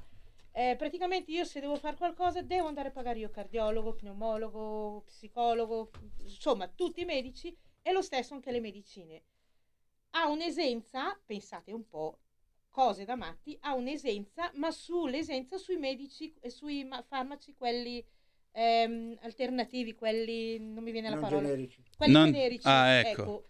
Ma lui il generico non lo può sopportare. Eh, Lui ha i farmaci quelli giusti, adatti. E lì la- l'esenza non vale, bisogna pagarli tutti. Ma è, impossi- è assurdo una cosa del genere. Cioè, dai, ma che, che Italia che siamo? Su? Siamo un'Italia veramente ridicola Ecco. davanti a certe cose. Dovevamo imparare, dovevamo uscire migliori, ma eh, chi non impara dai propri errori è inevitabilmente condannato a ripeterli. Intanto al 346 642 7756 il nostro Gianni da Genova, che è un po' il fotografo del gruppo qua, della trasmissione, io lo voglio salutare, lo voglio ringraziare perché manda sempre queste foto così belle e così struggenti della sua splendida Liguria. Caro Antonino, una foto di qualche tempo fa del Monte di Portofino per ricordare con grande affetto e riconoscenza un vero dottore un uomo vero. Ha voglia. Per sempre riconoscente un abbraccio alla sua famiglia, ci associamo a questo grande Sì. abbraccio. Il plasma iperimmune era una cura purtroppo democratica e per il popolo e questo non andava bene per le istituzioni Big Pharma. Gianni da Genova.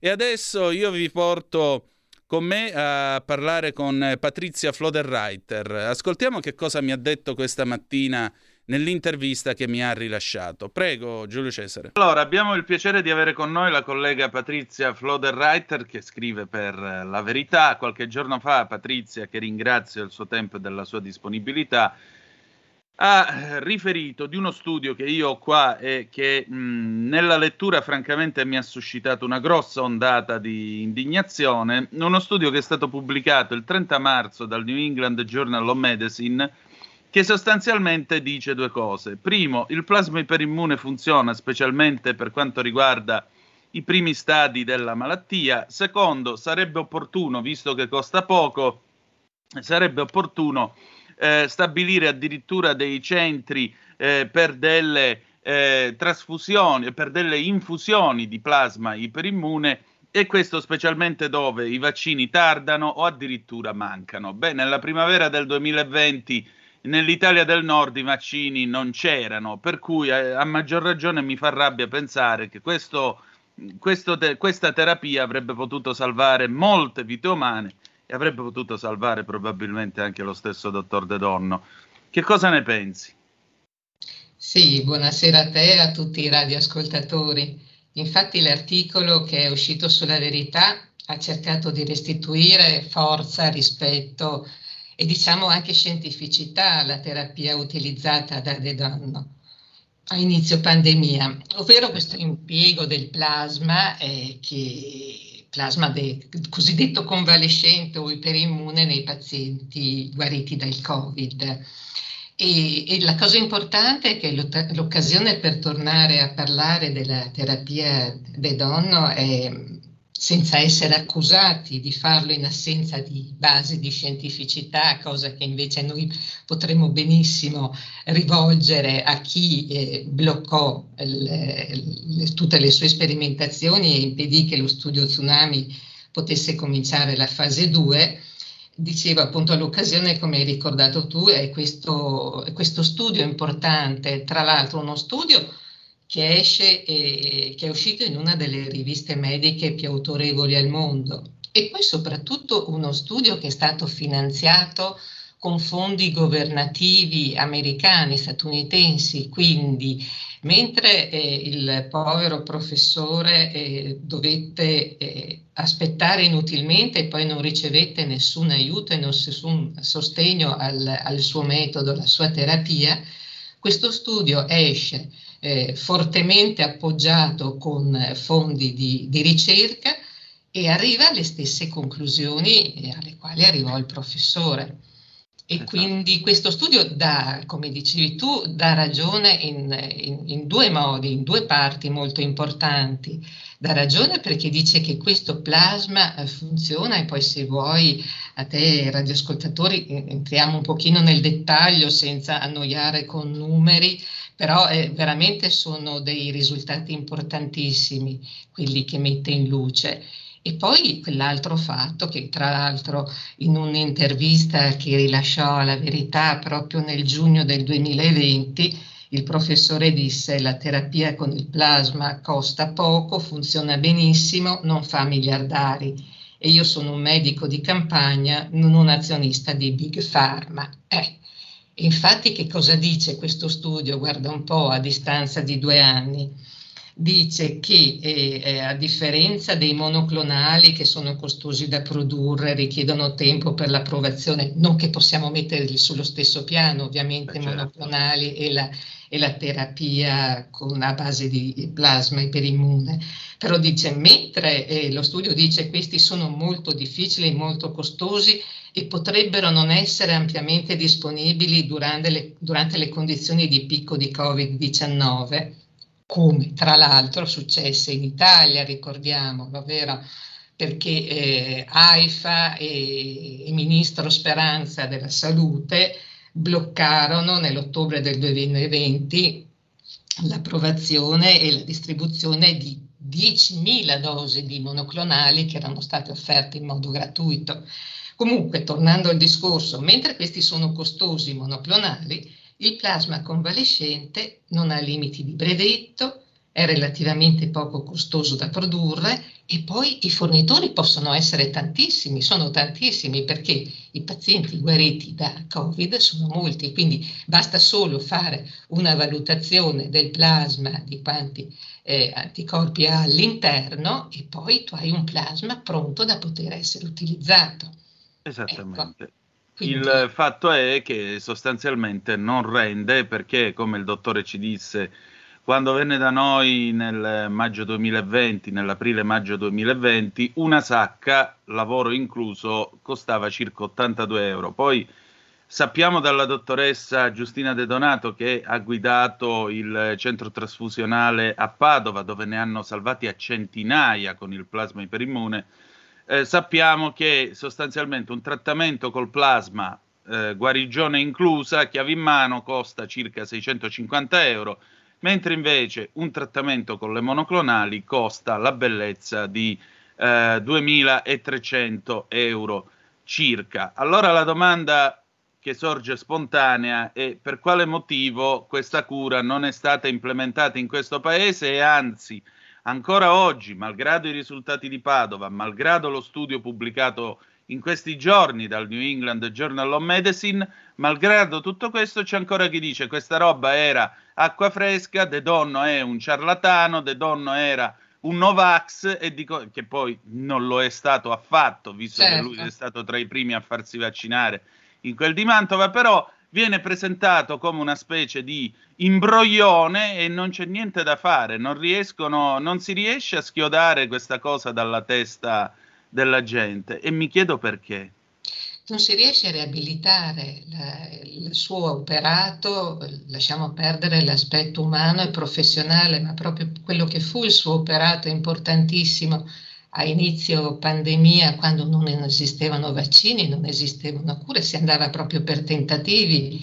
E lui ebbe davvero questa intuizione eh, che bastava appoggiare, bastava appoggiare con un minimo di eh, finanziamento, di appoggio e fu invece non solo non appoggiata, ma boicottato, lui ricevette veramente eh, del, un trattamento a livello mediatico ma anche a livello scientifico veramente vergognoso. Quando, tornando a questo studio americano, tra l'altro, eh, nelle conclusioni gli autori dicono una cosa estremamente importante, tante cose importanti, dicono che il, il siero, il plasma immunitario sono stati usati in modo sicuro per il trattamento di malattie infettive per più di 100 anni, quindi non era, se vogliamo, la scoperta così eh, che andava mh, controllata, rivista eh, sotto il profilo scientifico. Andava semplicemente fatto lo sforzo minimo di vedere quello che era stato fatto per altri virus e appoggiarli in questo modo. Esatto. E poi fanno un'osservazione il, i ricercatori che eh, sarebbe proprio da, da rigirarla al, all'AIFA e anche al Ministero della Salute quando dicono che eh, se ci sono stati degli studi contrastanti o perlomeno che non avevano dato i risultati che si aspettavano, vedi il famoso studio Tsunami ripreso poi dall'Istituto Superiore della Sanità, anzi scippato e fatto in altra maniera da eh, ministro da AIFA e da Istituto Superiore della Sanità, quando dissero che alla fine non serviva niente, non aveva basi, basi scientifiche per poterlo eh, diffondere e autorizzare gli studi invece, gli studiosi americani che cosa dicono? Che se non ha funzionato potrebbe essere perché eh, c'è una mancanza di moderni progetti di studio oppure c'erano piccoli campioni utilizzati e quindi esatto. chissà se non fosse stato anche questo uno degli errori fondamentali di questo studio che poi fu bloccato, studio ripeto scippato perché non possiamo parlarlo in altro, definirlo in altro modo e che poi mise eh, questa pietra tombale sul, sull'utilizzo del, del plasma iperimmune che, Esattamente. che poteva salvare, perché anche negli Stati Uniti l'hanno fatto veramente su un gruppo molto eh, numeroso di, di, pazienti e soprattutto insistono eh, gli autori americani a dire eh, intervenire subito, al massimo entro sei giorni. Questa cosa si può fare a livello ambulatoriale, quindi, quindi c'è, c'è molta più possibilità di intervenire senza eh, ricorrere a questa ospedalizzazione che è stata eh, la, la, minaccia per, per, due anni continuamente ventilata, bisogna vaccinare, vaccinare e basta perché altrimenti si vanno a mh, mm, riempire eh, ospedali, terapie intensive. Si poteva e si può fare dell'altro. Esattamente. Ma a maggior ragione ora, dopo due anni di tachipirina e vigile attesa, ora che sappiamo che il plasma funziona, ora che sappiamo che quindi non ci siamo trovati davanti a un ciarlatano che raccontava delle favole, ma ci siamo trovati davanti a un serio scienziato e un magnifico professionista che eh, con la sua equip ha salvato vite umane. Eh, che cosa possiamo fare? Soprattutto perché questo Stato non vuole imparare da ciò che ha appreso? Perché ce lo devono venire a dire per forza gli americani che il plasma funziona se già lo sapevamo? Non solo ce lo vengono a dire e lo dicono con uno studio che può, è al di sopra di ogni sospetto, ma è la solita superbia arroganza mostrata in, in due anni di, di, di, così, di trattamento della pandemia fatta da questo Ministero della Salute che davanti anche all'evidenza non solo non, non ammette colpe o fa del, così, degli esami di coscienza di che cosa si poteva fare e, e non è stato fatto, ma nemmeno prende atto e, e dice vabbè proviamo, eh, diamo la possibilità di utilizzarlo anche perché, ripeto, faccio sempre riferimento allo studio proprio per dire che non si sta facendo il solito discorso come ci viene, come spesso accusano, ah lo fate così senza troppa scientificità. No, lo studio dice che non è che vogliono, non è che il plasma eh, iperimmune impedisce la morte, perché quello sarebbe, esatto. eh, sarebbe eccessiva come pretesa quello che eh, dice è che se si trattano pazienti con Covid subito, in tempi rapidissimi, entro i sei giorni, si evita l'ospedalizzazione. Allora, visto che lo stesso ministro Speranza non ci ha ridato la libertà dopo il 31 marzo, ma ci continua a dire che bisogna fare aperture graduali, ci tiene ancora la mascherina, ci tiene ancora il Green Pass di base, Super Green Pass. E poi non sappiamo ancora cosa succederà a fine aprile, cosa succederà a maggio, perché continua a dire a mia discrezione a seconda di come saranno, ci saranno i casi, come se il virus potesse sparire da un momento all'altro. Quindi, visto che ci sarà ancora, ci saranno altre varianti, ci saranno ancora, ancora per forza eh, contagi, perché non utilizzare tutti gli strumenti possibili eh, a disposizione e, e poco costosi che possono aiutare? Non è, non è che si chieda di fare solo questo, però facciamo anche questo. Abbiamo visto anche questi nuovi farmaci anti-Covid, quanti ne sono arrivati, non in grande quantitativo, però pochissimi utilizzati perché eh, vengono bloccati, non vengono, possono essere dati dai medici di base, devono passare attraverso lo specialista, poi la farmacia dell'ospedale. In questo tempo si perde tempo prezioso e, e, tu non puoi essere curato come hai diritto di essere curato e per forza finisci in ospedale. Siamo sempre così il discorso, l'ospedale diventa l'ultima risorsa o l'unica risorsa possibile perché la medicina del territorio è totalmente e continuamente ignorata. Questo è un punto sul quale noi nella verità continuiamo a battere tantissimo perché nella sordità eh, del Ministero della Salute e di questo governo, la medicina del territorio è trascuratissima. Quindi adesso è stato il Covid, saranno altri problemi che nasceranno e già c'erano in precedenza finché non si agisce sulla medicina del territorio, quei pochi ospedali, quelle poche strutture non saranno in grado di dare nessuna risposta. Esattamente. Senti, eh, in qualche modo, con un cambio magari alla guida del Ministero della Salute, ci potrebbe essere di nuovo una presa di coscienza, un'attenzione, un investimento, degli studi nel campo del plasma iperimmune? Ma sicuro. O pensi sicuro. invece che lo ignoreranno e basta? No, secondo me, questo ovviamente eh, la speranza è che non sia così, la speranza è che sparisca speranza dopo due anni che però non, non se ne va, eh, se n'è andato via il CTS, ma eh, lo sapranno benissimo anche tutti i radioascoltatori. Purtroppo Speranza ha già detto che a fine anno eh, si accentrerà su di sé e sul suo ministero ulteriori poteri, già ce li ha.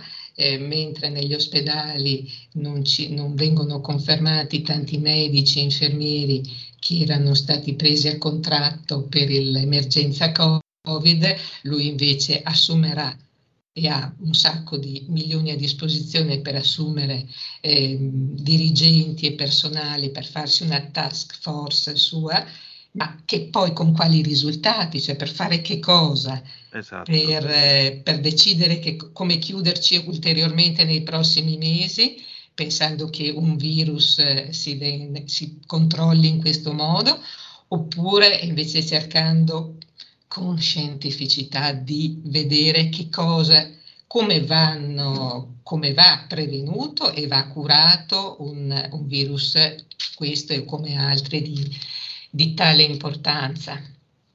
Esattamente. Grazie. Se mi chiedi di speranza, guarda, eh.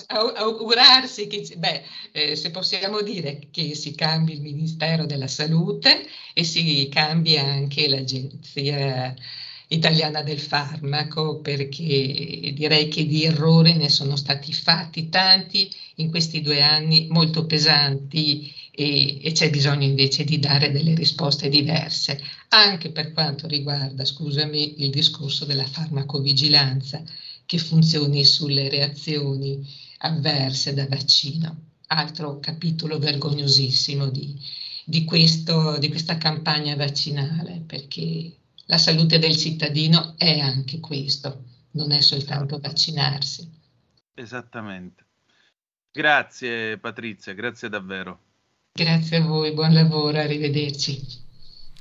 La salute del cittadino non è soltanto vaccinarsi, ha detto la collega Patrizia Floderreiter della Verità, e io non posso che essere d'accordo con lei. 0266203529 se volete essere dei nostri attraverso il telefono oppure 346 642 7756 se volete raggiungerci attraverso il whatsapp whatsapp che dir vogliasi allora, eh, anche qui viene fatto il nome del convitato di pietra in fondo di questa discussione, il ministro della Sanità Speranza. La collega mh, Floderreiter suggerisce un cambio di passo e un cambio soprattutto di titolare al Ministero della Salute. Voi come la vedete questa cosa? Beh, chi, chi c'è troppo in alto non lo so eh, e non mi riguarda solamente che facciamo eh, funzionare la sanità e se c'è bisogno di plasma diamo la possibilità di chi vuole di, di sottoporsi senza tante cose da nascondere. Esatto, quindi libertà di cura ovviamente all'interno di un protocollo da implementare per tutto il paese, assodato appunto che il plasma funziona tecnicamente.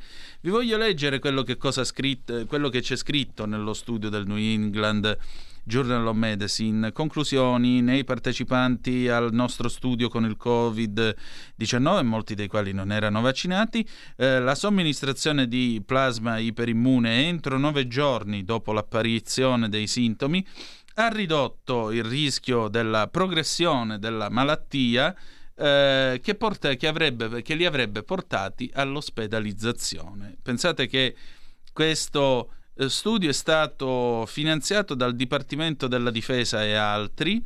Eh, CSC, eh, se volete trovarlo, CSSC-004 clinicaltrials.gov, eh, numero NCT Napoli eh, Catania Torino 043 73460. Questo è proprio lo studio complessivo che è stato, vi ripeto, pubblicato dal New England Journal of Medicine il 30 di marzo, il 30 di marzo 2022. Lo trovate all'indirizzo Napoli Empoli Ilungo Milano.org Napoli Empoli Ilungo Milano.org eh,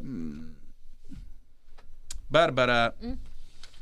ma in questo paese, mm. secondo te, c'è stata una presa di coscienza per tutto quello che è stato fatto nei confronti del plasma?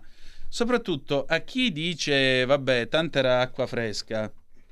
Acqua fresca un par di ciuffoli. Ecco, eh, o chi dice o chi nega il fatto che ci sia stato il Covid in questo paese, perché mentre eravamo fuori onda tu mi dicevi di quelli che ti hanno detto che a Bergamo non ce n'era stato Covid. Beh, mm. io una settimana prima di andare dagli amici di Sereni e Sempre Uniti ho avuto un, uno scontro sulla mia bacheca con uno di Bergamo sì. che mi ha chiesto se io fossi di Bergamo per poter parlare del Covid. Io, ahimè, sono di Vibo Valencia. Mm. Quindi okay. pazienza, non ci posso fare niente. Ah. Sono onorato di esserlo, ma ahimè non sapevo che per parlare di un argomento fosse necessario nascere proprio nel posto deputato per parlarne e mi diceva tanto sono tutte balle perché i miei amici a Bergamo nessuno di loro ha avuto parenti sulle bare ma Bergamo non mi pare che faccia 20 persone no, di popolazione Bergamo ne fa tante tante tante di persone eh. Diciamo che questo ho parlato, meglio che non... Diciamo questo, non voglio neanche, ecco, non voglio neanche diciamo. saperlo il nome, guarda, lasciamo perdere. No, perché me lo sono dimenticato e non ne sentiremo la mancanza.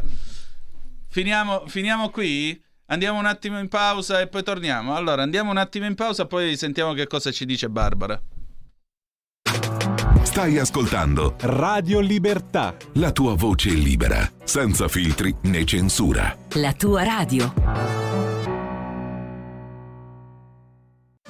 Un nuovo modo per sostenere la tua radio. Visita radiolibertà.net. Ti basta un clic e potrai versare il tuo contributo volontario direttamente online. Potrai donare con ogni tipo di carta di credito, anche prepagata. Ti aspettiamo online su radiolibertà.net. Sostieni la tua radio con il tuo contributo volontario. Radio Libertà. La tua radio. Diamo voce alla nostra gente. E rieccoci, siete di nuovo sulle magiche, magiche, magiche onde di Radio Libertà. Questo è sempre Zoom, il drive time in mezzo ai fatti. Antonino Danna al microfono con voi, con Barbara Carniti e Luigi Neri. Stiamo parlando del plasma iperimmune, siamo ormai alla fine di questa puntata. Difatti, alle 19.40 ci lasceremo con un faccia a faccia, anche qui eh, che ho avuto con l'onorevole Emanuele Monti. L'onorevole Emanuele Monti è il presidente della Commissione Sanità della Regione Lombardia e eh, insieme abbiamo parlato sia del plasma che anche del futuro della medicina in Lombardia, perché parlare della medicina in Lombardia significa parlare di un argomento che riguarda tutta l'Italia, visto e considerato, lo dicevamo ieri, in trasmissione, ma lo ripetiamo anche oggi, alla fine di questa due giorni dedicata al Covid-19, è inutile negare che il turismo, il cosiddetto turismo sanitario, eh, esiste e la Lombardia è certamente la meta più gettonata. Io facevo l'esempio, ma lo possiamo fare anche questa sera. Se fra mezz'ora eh, venite con me alla stazione di Vibo Valencia Pizzo, trovate un mare di gente che aspetta l'Intercity notte che passa alle 8 della sera più o meno e l'indomani è qua a Milano perché? Perché vanno a curarsi al San Raffaele, negli ospedali e così via. Quindi la tanto vituperata sanità lombarda che è stata vituperata nel corso del Covid e così via, così vituperabile sembra non esserlo più. Quindi poi ascolterete le riflessioni dell'onorevole eh, dell'onorevole Emanuele Monti e naturalmente vi farete la vostra idea. Ci saluteremo con una bella canzone piena di speranza di Lucio Dalla del 1967, Il cielo, perché sì, si può volare oltre le nuvole, ma sempre in alto troverai il cielo e al cielo ognuno rivolge una sua preghiera. E questa è la cosa più importante, perché la storia che vi abbiamo raccontato stasera non è la storia di una sconfitta, ma è la storia di una presa di coscienza e di una speranza Speranza non nel senso di ministro, speranza nel senso di sentimento, di aspettativa. Allora, Barbara, mi stavi dicendo tu? Sì. Ah, volevo dire a quel caro ragazzo che hai discusso, caro mio. Sì, Io- quello di Bergamo che mi diceva Ecco. che lui aveva amici e Sì. no, non ce n'erano morti sui camion. Quindi hanno messo 20 camion appunto. in fila di notte a Bergamo Così per fare tanto una per fare. sceneggiata. Allora- Tanti viali sono larghi a Bergamo, Appunto. eh, ne potevano Papa mettere pure Giovanni è- 40. È larghissimo il Papa Giovanni. Sì, Il sì, largo, vabbè, largo. ma il viale quello che porta alla Sì, Papa stazione è bello Giovanni, largo. il viale Papa Giovanni. appunto. Ecco. Ci sono pure dei bei monumenti, eh, ne sì. potevano mettere 40, Ecco, no sì, 20. sì. Eh, andiamo No, eh, avanti. allora, caro mio, io e mio marito siamo di Bergamo, siamo di Carvico e credimi, ce ne sono stati di morti. Io non, non- il bollettino del paese non c'è mai stato, pagine, pagine piene. Non è una cavolata il Covid. L'ho vissuto in prima, pag- in prima persona, io l'ho vissuto in prima persona, mio marito l'ha vissuto in persona, anche tanti amici. Se i tuoi, non i tuoi amici non l'hanno preso, tanto di cappello. Ben venga per loro che non hanno sofferto, ma il Covid esiste. Perché io se ti faccio vedere delle foto con mio marito intubato con un, come dice Antonino, un, un, eh, un tubo di gomma infilato in, in gola, un tubo già da Sì, quello è la pompa dell'acqua Ecco, per, pompa dare l'acqua ai fiori. Voglio vedere se mi dici che sono fotomontaggi, perché se sono fotomontaggi capisci un capolo. Ecco, Un Hamilton non capisci. Questo Ok? per, eh, per restare in tema, Ecco. in tema culinario, diciamo così. Un cavolo, bello bollito. Eh, La presa Perché mi per sa il che è bollito lui. Sì, mi sa che è eh, proprio mi sa di bollito sì, lui. Mi sa di sì. È un po' culinario pure lui. Sì, ma un po' tanto, guarda. Anzi, O paraculinario, fa- Anzi, lo- sai cosa ti dico? Non per augurarti del male, perché io il male non lo auguro mai No, a no, nessuno. Ma prova a fare tre giorni, solo tre giorni con un, un tubo in gola e poi ne riparliamo quando ti risvegli. Esatto. Ok? Punto. Ho Tu- finito. Tu che ne hai fatto 18, 18. e passa? Ma eh, io ho fatto anche quella con la mascherina con fatto un tanto ossigeno in bocca e quella è molto, Ha molto comoda Eh? e poi ti, blo- ti blocca anche le labbra Bene. e ogni volta che tentavo di aprire, perché è come una cuffia, no? Legata come una cuffia, sei sotto eh, respirazione 24 ore. Tentavo di aprirla, suonava una sirena che me la ricorderò a vita perché ogni volta, anche quando non ero intubato, quello vicino a me, era uguale, sembrava che l'avevo io. Ti lascio dire, guarda, Ecco. noi da dentro non, non possiamo eh, far vedere quello che abbiamo passato come, come voi da fuori non sapete quello che, che abbiamo passato noi dentro eh, in ospedale. Eravamo da soli, nessuno, c'era solo queste grazie, signore, signorini, infermiere che erano mamme, sorelle, mogli, tutti in uno, perché se non avevo un straccio di telefonino non vedevo neanche la casa, ho fatto la bellezza di due mesi. Provaci. Ecco appunto. Io posso dire, non ho, non ho avuto il Covid, ma per l'esperienza che ho avuto anch'io, io non dimenticherò finché campo il rumore che segnalava il distacco oppure che la pompa, quella che mi infilava, mi insufflava il cisplatino quando facevo la chemio, Eh. quando annunciava che aveva finito. Sapete che rumore fa la pompa del, del cisplatino No. per la chemio?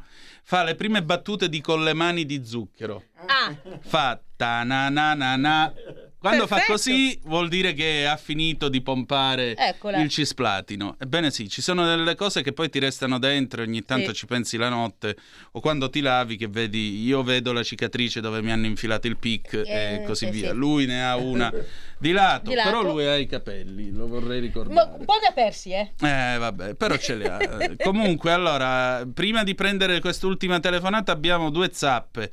Eh, spero che Speranze Accoliti paghino in un modo o nell'altro per i morti dovuti alla vigile attesa, Maurizio. Noi ci aspettiamo più che altro giustizia.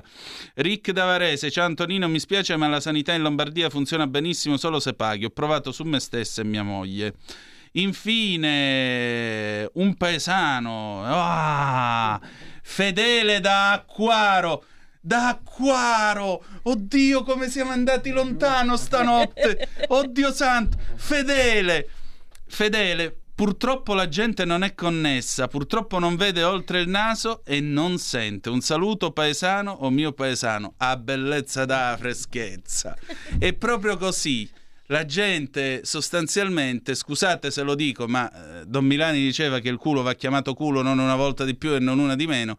L'italiano medio pensa solo al suo borghesissimo culo, poi dopo quello che succede succede. Pronto chi è là? Pronto? Sì. Sono Giuseppe di Varese. No, Ciao. volevo dire, ehm, la signora e suo marito probabilmente hanno seguito tra le lettere il, il protocollo che veniva da Roma, dagli scienziati di Roma, no? Sicuramente. Voi avevate O fatto no? tachipirina e vigile attesa? Sì, appunto. Sono allergica alla tachipirina, non, po- non posso farlo. Lui no, nemmeno ne- lui. nessuno eh. dei due, nessuno No. dei due.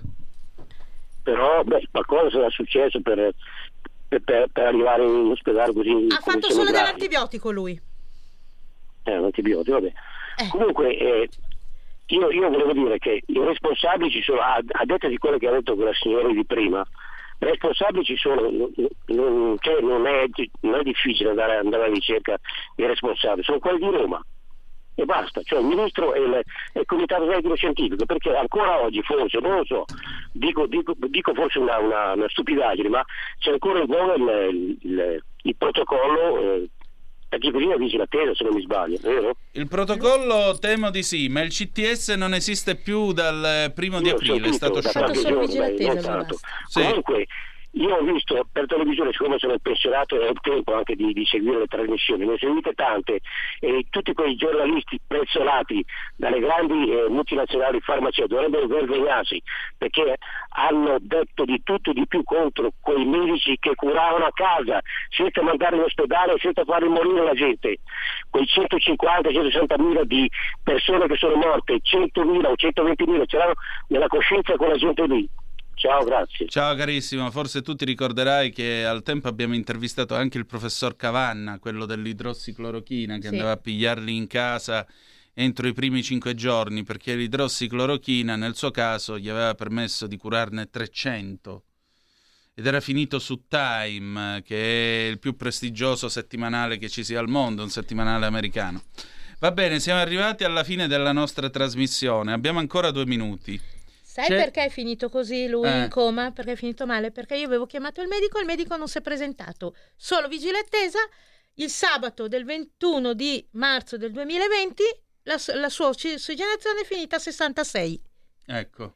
Preso, portato via, ma il medico chiamato più volte non si è mai presentato. È lo stesso anche con me, perché io poi dopo l'ho fatto la settimana successiva a casa da sola. Sentite, abbiamo ancora un minuto. Sì.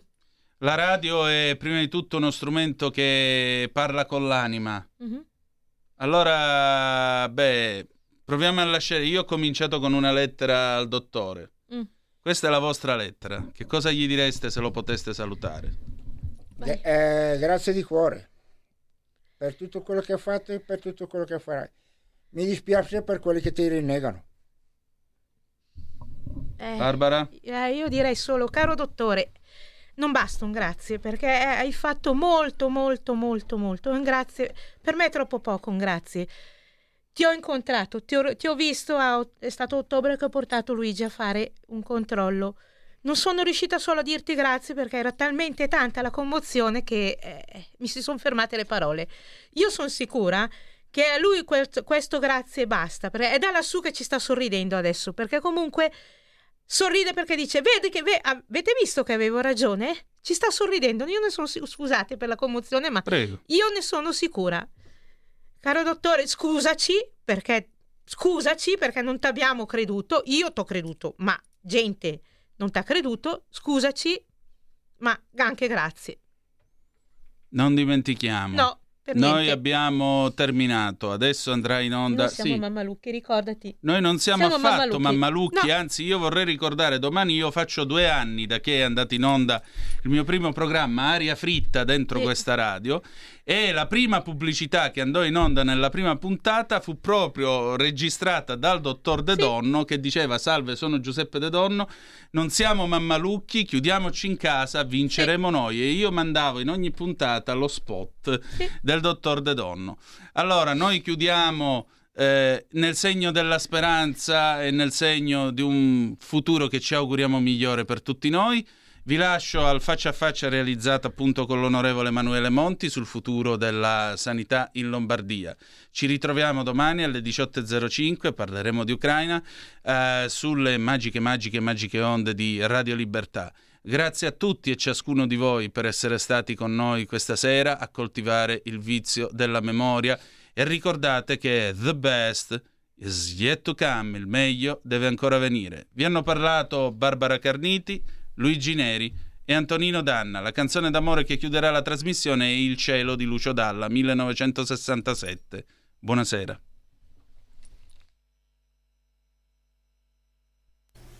Onorevole, intanto grazie del suo tempo e della sua disponibilità. Senta, sono passati ormai due anni, due anni di Covid, due anni di ambulanze, corsie, malattie e così via. Che cosa abbiamo imparato da tutto questo? Come deve cambiare soprattutto la sanità?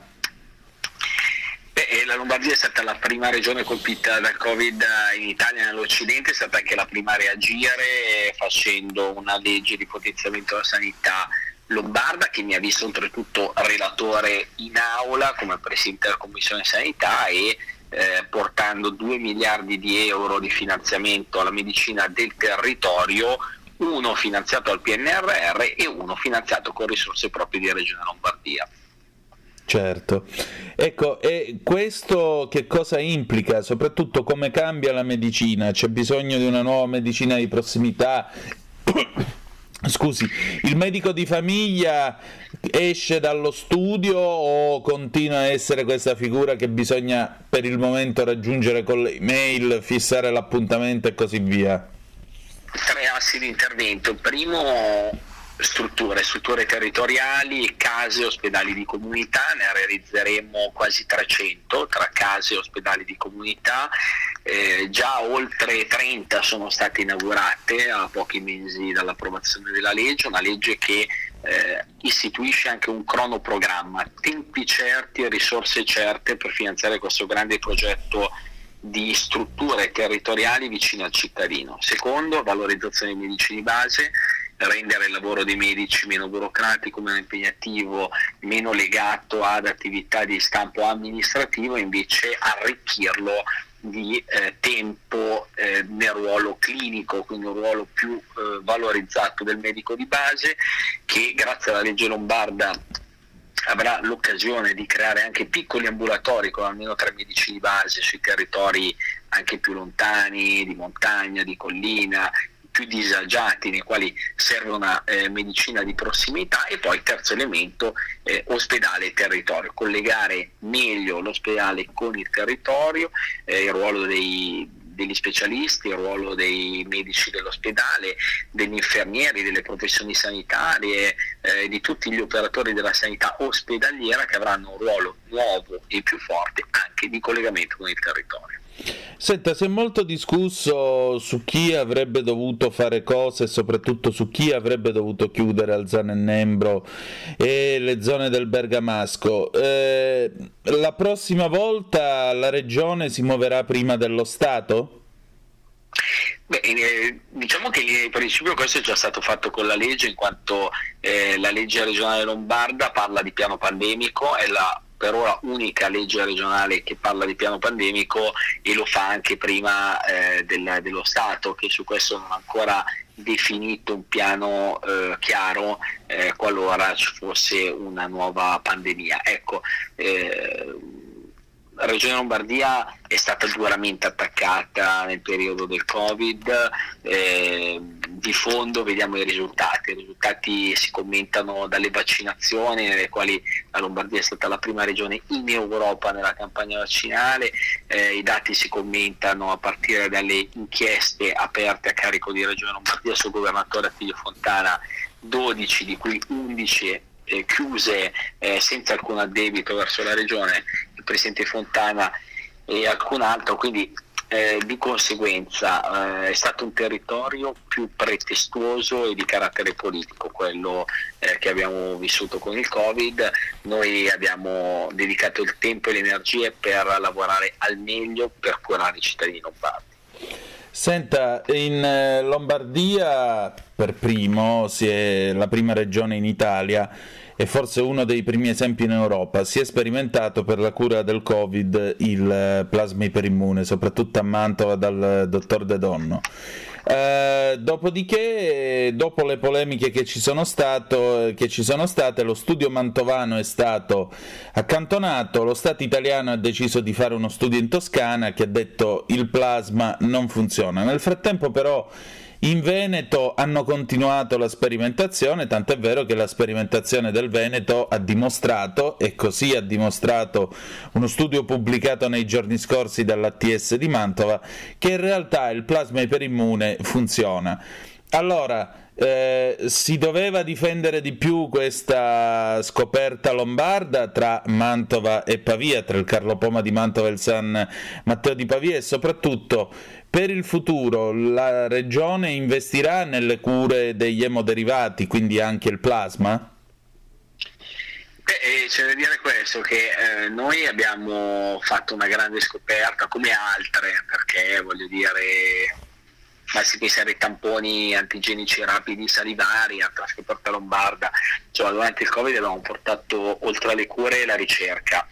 Eh, come spesso accade ahimè in questo ambito in Italia, poi finiamo nel carrozzone nazionale, cioè un carrozzone che non va a premiare gli interessi di chi eh, porta qualità, ma, ma più va a rispondere a corporazioni, interessi di singole eh, società scientifiche, di singole eh, realtà che hanno magari più ruolo a Roma in ambiti governativi che poi sul territorio. Questo ha portato, ahimè, eh, a non sviluppare e, incentivare il lavoro ottimo fatto a Mantova e a Pavia eh, e secondariamente serve una strategia nazionale sugli emoderivati.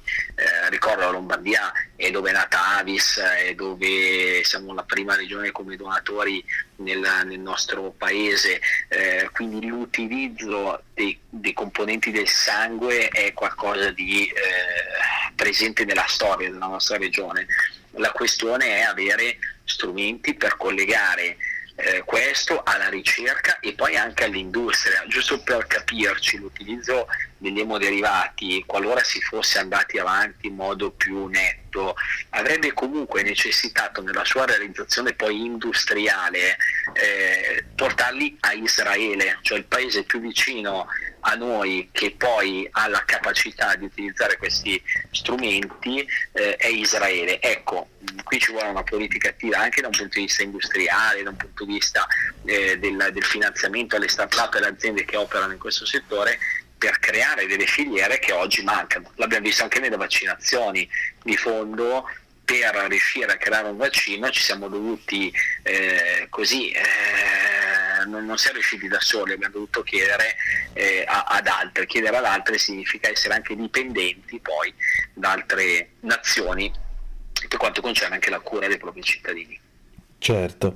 Senta, eh, a proposito di, mh, di sanità, nel corso di questa pandemia, parlando anche con i sindacati dei medici e con quelli degli infermieri, è emerso che entro il 2025 ci sarà una penuria di medici specialistici perché tanti andranno in pensione ed è molto lungo invece formare gli specialisti. La Regione in questo senso può fare qualcosa per incentivare, diciamo così, la presenza di medici specialisti sul suo territorio o questo ricade comunque tra le scelte che deve fare poi lo Stato?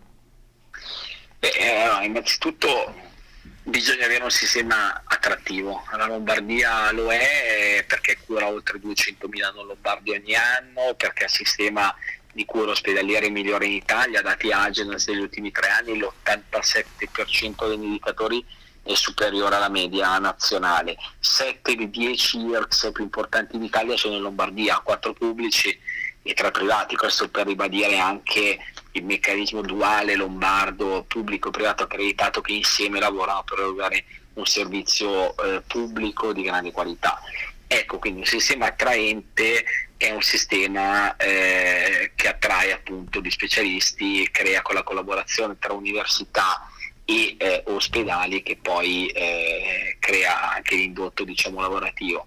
Dopodiché il numero, eh, noi abbiamo, siamo uno dei paesi che investe meno in salute pubblica in Europa, eh, la metà della Francia e il 50% in meno della Germania, pertanto eh, in questo momento post-Covid capire che investire in salute è eh, un investimento importante che dà poi non solo migliore cura ai propri cittadini, eh, ma porta anche un risparmio perché significa investire sulla prevenzione, sugli stili di vita, sulla cronicità, cioè tutti eh, diciamo, degli elementi che poi se eh, lo Stato non è presente in cura portano eh, a eventi poi avversi, acuti che costano molto di più, la presa in carico costa molto di più, quindi ecco, eh, spendere eh, di più per spendere di meno, Eh, questo deve essere un paradigma che tanti paesi nel mondo hanno adottato, citavo prima la Francia, la Germania, ma eh, Israele, il Nord Europa, insomma so- sarebbero tantissimi gli esempi da portare. In Italia questo si è fatto poco, tagliando invece sui posti letto, numero di medici specialisti, numero di medici di base. Esatto. Senta, il turismo sanitario, la Lombardia è sempre stata la meta, eh, diciamo, più ambita. Per fare un esempio banale, se lei stasera venisse con me alla stazione di Vibo Valencia Pizzo, giù in Calabria da dove vengo io, alle 8 probabilmente troverebbe tanta gente che sale sull'Intercity notte perché l'indomani ha una visita al San Raffaele e così via. Come si fa a conciliare le necessità di cura di chi è in regione con chi viene da fuori dalla regione?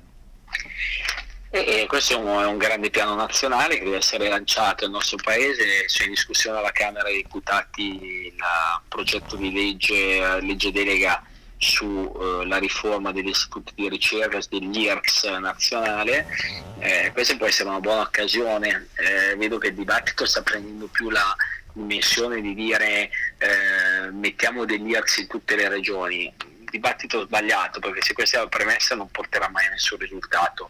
Non è che imponendo per legge la creazione di un ospedale di, di- di ricerca di alta qualità questo eh, si realizza.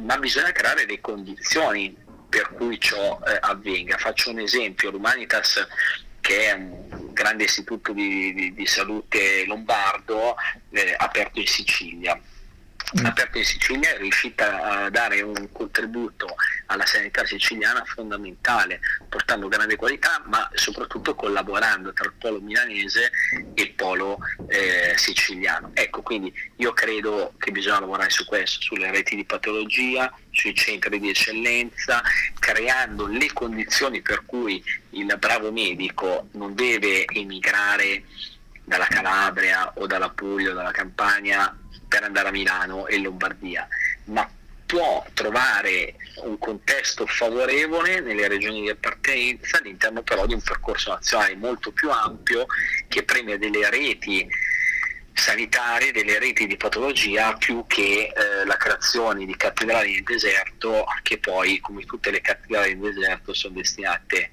alla lunga a rimanere tali. Insomma, onorevole, Milano chiama Italia. Eh, Milano chiama Italia anche perché guardate, avere 200.000 pazienti non lombardi che si curano in Lombardia non è un valore per la Lombardia, perché questo poi si porta dietro un allungamento di liste di attesa, si porta dietro una retribuzione delle prestazioni erogate inferiore ai DRG eh, previsti per legge, si porta dietro tutta una serie di, di tematiche, oltre a eh, non essere più tollerabile a mio modo di vedere questo, questo turismo eh, ecco, turismo forse è una parola positiva, io lo chiamerei veramente immigrazione sanitaria, perché quando uno deve partire eh, di notte con un treno regionale per arrivare a farsi ore e ore di viaggio per andarsi a curare, cioè, ma eh, questa è la garanzia alla salute pubblica nel nostro paese. Ecco, iniziamo a farci questa domanda, se la Lombardia può essere non come spesso, me abbiamo visto durante il Covid, vista con gelosia e a volte anche in modo eh, con un certo revanchismo verso, verso i lombardi, ma eh, viene vista come un'opportunità per tutto il paese e allora è giusto che, che si possa lavorare insieme e, e, dare speranza anche a chi oggi ne ha, ne ha un po' di meno. Grazie onorevole. Grazie a voi. Avete ascoltato Zoom, il drive time in mezzo ai fatti.